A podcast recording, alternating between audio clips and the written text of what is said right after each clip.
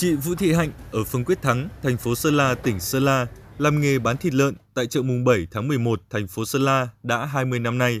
Tuy nhiên, ít khi chị thấy năm nào thị trường trầm lắng như năm nay. Hiện chỉ còn hơn một tuần nữa là đến Tết Nguyên đán, song lượng thịt tiêu thụ không tăng so với ngày thường là bao.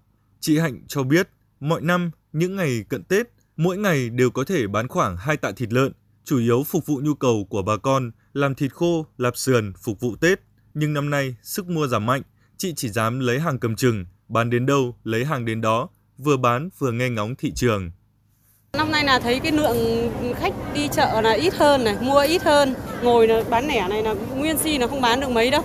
Sang năm 2024 thì tôi muốn là kinh tế là mọi người phát triển hơn để đi mua được ờ, nhiều hàng cho chúng tôi hơn. Tại các trung tâm thương mại, siêu thị, mặc dù nguồn cung dồi dào, giá cả các mặt hàng ổn định, không ít chương trình khuyến mãi hấp dẫn được các doanh nghiệp triển khai nhằm kích cầu tiêu dùng. Thế nhưng các gian hàng vẫn vắng vẻ người mua.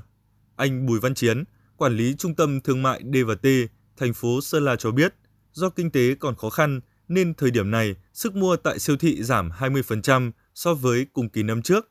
Từ các mặt hàng nhu yếu phẩm như gạo, nước mắm, mì chính đến các mặt hàng xa xỉ như rượu ngoại, thuốc lá nhập ngoại đều bán rất chậm. Để à, phục vụ bà con à, có một cái Tết được đầy đủ thì trung tâm chúng tôi cũng đã chuẩn bị cái kế hoạch và lên cái kế hoạch đơn hàng à, cách đây 3 tháng. Tuy nhiên thì cái sức mua ờ, sắm của năm nay thì cũng ờ, kém hơn so với những cái năm trước đây rất là nhiều. Mặc dù là tung ra những cái chương trình khuyến mại hỗ trợ thêm cho người tiêu dùng, tuy nhiên thì cái sức mua đến giờ phút này thì nó cũng ờ, rất là hạn chế, kém hơn so với cái cùng kỳ những năm trước đây.